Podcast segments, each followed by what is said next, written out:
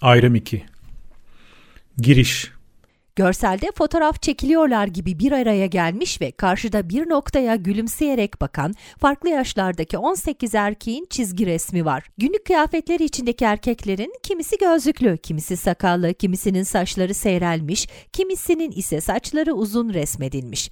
Tekerlekli sandalyede oturan genç bir erkek ise grubun önünde duruyor.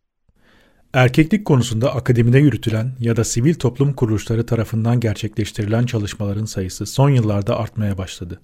Diğer yandan eş zamanlı olarak bir dizi toplumsal sorunla karşı karşıyayız. Ağırlaşan ekonomik koşullar, derinleşen eşitsizlikler ve artan ötekileştirme hali hazırda var olan sorunları daha da belirginleştirdi.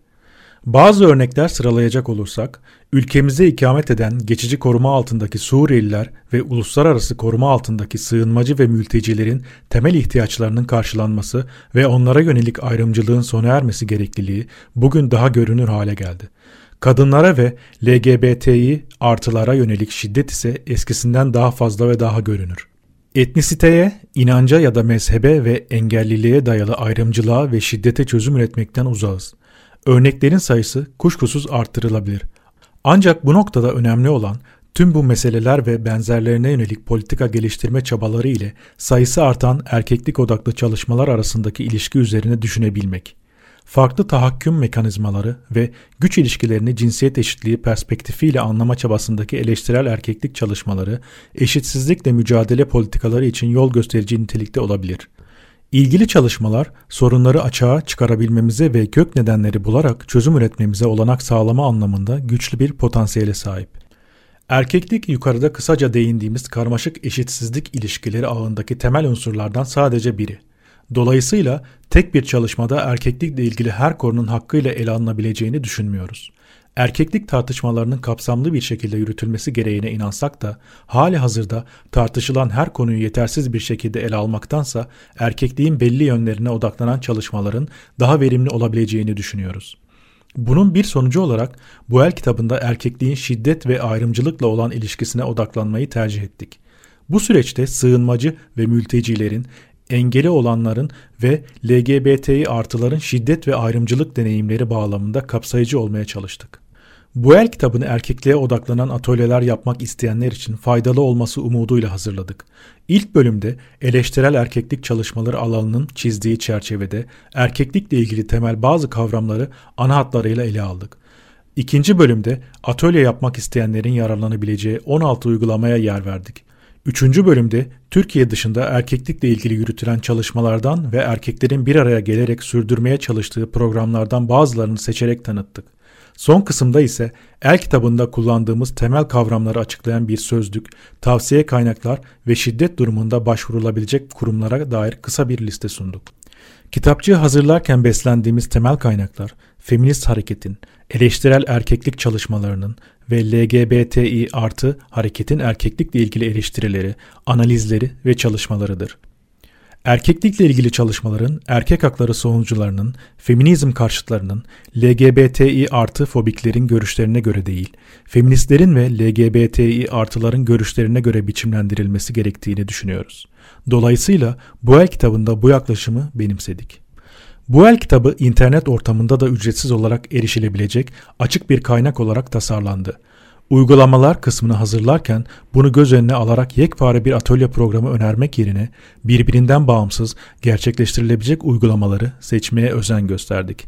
Sizler de uygulamaları dilediğiniz gibi seçerek kendi atölyenizi hazırlayabilirsiniz. Atölye hazırlıklarınızı ve gerçekleştireceğiniz uygulamaların seçimini yaparken göz önünde bulundurmanızın iyi olacağına inandığımız hususlara ve çekincelerimize ikinci bölümün girişinde değinmeye çalıştık. Yukarıda kısaca değindiğimiz gibi erkeklikle ilgili her konuyu bu kaynağa dahil etmemiz mümkün değildi. Benzer şekilde dahil ettiğimiz konuları ise dilediğimiz derinlikte ele almamız bu el kitabının kapsamının ötesine geçecekti. Dolayısıyla eksikler olması kaçınılmazdır. Başta da belirttiğimiz gibi mevcut sorunlar muhtelif ve bizim önceliğimiz çözüm için dayanışmak, bir araya gelmek, birbirini besleyen çalışmalar üretmek ve tüm bunları uzun, erimli kılmak. Bu sebeple bizler hem bu çalışmayı bir başlangıç olarak görüyor ve devamını getirmeyi planlıyoruz.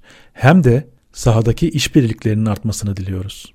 Son olarak bu el kitabının ortaya çıkmasında emeği geçen ve teşekkür borçlu olduğumuz birçok kişi var.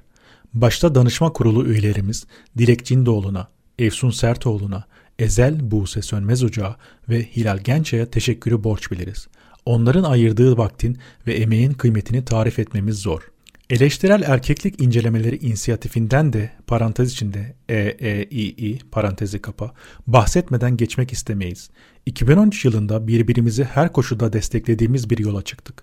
Ve özellikle de bu el kitabının temel amacını oluşturan fikrimizin projeleştirilmesi aşamasında günlerce birlikte düşündük. Bu kitapçığın girişinde ekibin sadece bazı üyelerinin adı yazıyor olabilir. Ancak yıllar içinde birlikte düşündüklerimiz, dert edindiklerimiz sayesinde bu el kitabı sizinle buluşabildi. Tüm EEİİ gönüllerine teşekkür ederiz. İsveç İstanbul Başkonsolosluğu'nun ilgili proje ekibine ve Özyeğin Üniversitesi'nin proje yönetim ofisi çalışanlarına da teşekkürü borç biliriz. İdari soru ve sorunlarımıza ivedilikle dönüş yaptıkları ve bize destek oldukları için bu proje pandemi koşullarına rağmen sorunsuz ilerleyebildi. El kitabının içeriğinin tasarlanması aşamasında çalıştaylarımıza katılıp hafta sonlarını bu el kitabının hazırlanmasına ayıran tüm STK temsilcilerine, belediye çalışanlarına ve saha çalışanlarına teşekkür ve minnet borcumuz ayrı.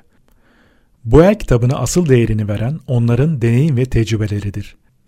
Yaptığımız çalıştaylara katılım gösteren Anne Çocuk Eğitim Vakfı, Antakya Mor Dayanışma Kadın Derneği, Antalya Barosu Kadın Hakları ve Toplumsal Cinsiyet Eşitliği Kurulu, Bağ Etkileşimli Öğrenme Derneği, Engelli Kadın Derneği, Herkes İçin Ruh Sağlığı Derneği, parantez içinde RUSAG parantezi kapa, İstanbul Büyükşehir Belediyesi Sosyal Hizmetler Daire Başkanlığı Kadın ve Aile Hizmetleri Müdürlüğü, İzmir Büyükşehir Belediyesi Toplum Sağlığı ve Eğitim Şube Müdürlüğü, Kadının İnsan Hakları Yeni Çözümler Derneği, Kamer, Kaos GL Derneği, Mavi Kalem Sosyal Yardımlaşma ve Dayanışma Derneği, Muamma LGBTİ artı Eğitim Araştırma ve Dayanışma Derneği, Öğrenme Meraklıları Eğitim Kooperatifi, Sosyal Politika Cinsiyet Kimliği ve Cinsel Yönelim Çalışmaları Derneği, parantez içinde SPOD, parantezi kapa, Şişli Belediyesi Toplumsal Eşitlik Birimi, Turuncu Dernek, Türkiye Körler Federasyonu,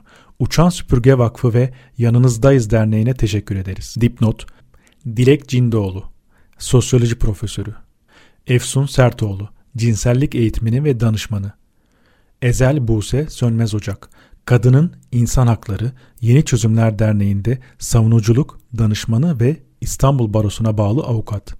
Hilal Gençay, Kadının İnsan Hakları Yeni Çözümler Derneği Genel Koordinatörü.